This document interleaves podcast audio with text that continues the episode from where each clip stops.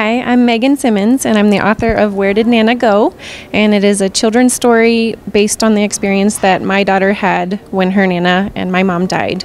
Um, I found that it brought me hope to write down our story and share it with the world, and I hope that it can bring you a little bit of happiness and a little bit of comfort with the loss of your loved one.